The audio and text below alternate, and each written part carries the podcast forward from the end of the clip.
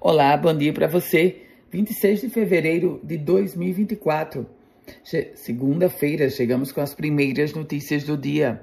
O governo do estado protocolou uma reclamação no Supremo Tribunal Federal com pedido de tutela provisória, ou seja, de urgência, para suspender os efeitos daquele acórdão do Tribunal de Contas do Estado, praticamente obrigando as pessoas servidores do governo a se aposentarem até 25 de abril, aqueles servidores que ingressaram no serviço antes de 88 sem concurso público.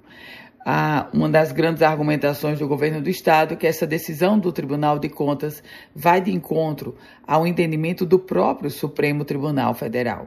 Economia. A Rede Acor está buscando novos parceiros no estado do Rio Grande do Norte. O grupo internacional Acor quer implantar outros quatro projetos no estado do Potiguar. O grupo já comanda duas, é, dois projetos, hotéis Ibis em Natal e Mossoró. Isso já está em execução. Agora quer implantar outros quatro.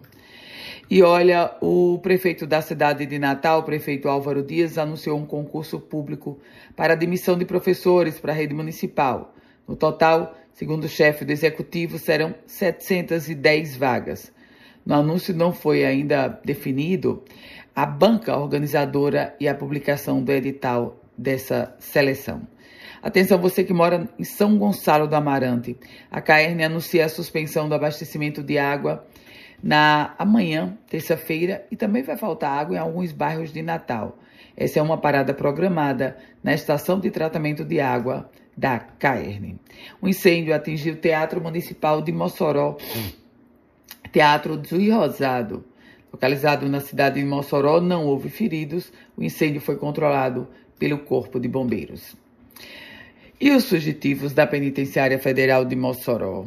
Pois é, já estamos caminhando para os 15 dias, onde eles fugiram da Penitenciária Federal de Mossoró, ainda não foram recapturados, e as notícias mais recentes apontam que os dois fugitivos estiveram na zona rural de Baraúna, onde uma casa foi feita, foi usada como esconderijo pelos dois detentos da Penitenciária Federal de Mossoró. Durante a investigação foram encontradas embalagens de comida, lona, enfim, material que os fugitivos chegaram a usar.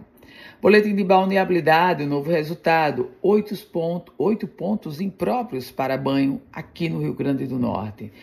Tem pontos impróprios para banho em Natal, Parnamirim e em Nísia Floresta. Essas são as primeiras notícias do dia. Quer compartilhar esse boletim? Fique muito à vontade. Para começar a receber, você vai enviar uma mensagem no meu WhatsApp, que é o 987 16 8787. Uma grande semana para você, uma abençoada segunda-feira.